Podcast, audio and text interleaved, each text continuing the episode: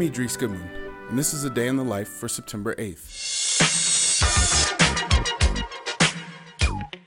It was on this day in 1989 that Keith Cowboy Wiggins, one of the early innovators of rap, died in New York, just 12 days before what would have been his 29th birthday. As a prominent figure in the emerging scene that would later be known as hip hop, his swagger and confident style earned him the nickname Cowboy.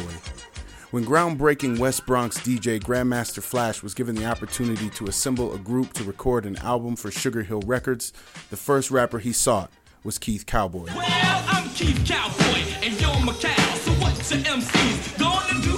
As a member of Grandmaster Flash's Furious Five, Cowboy helped define many of the standard tropes in rap performance and recording, primarily the call and response techniques indicative of early MCing. He popularized many of the standards, such as throw your hands in the air and somebody say ho, somebody scream.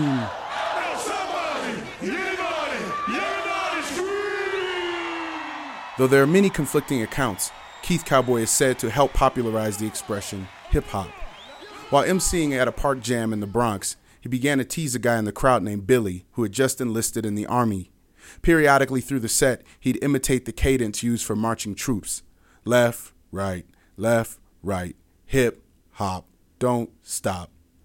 When recounting the event, folks referred to it as that hip hop jam for Billy.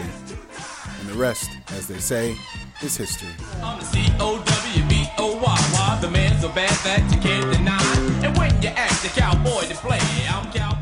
The Life is a production of Critical Karaoke, made possible by the generous support of the Bee Vradenburg Foundation, the Joseph Henry Edmondson Foundation, and Colorado College, fostering innovation in the humanities. Find out more at criticalkaraoke.com.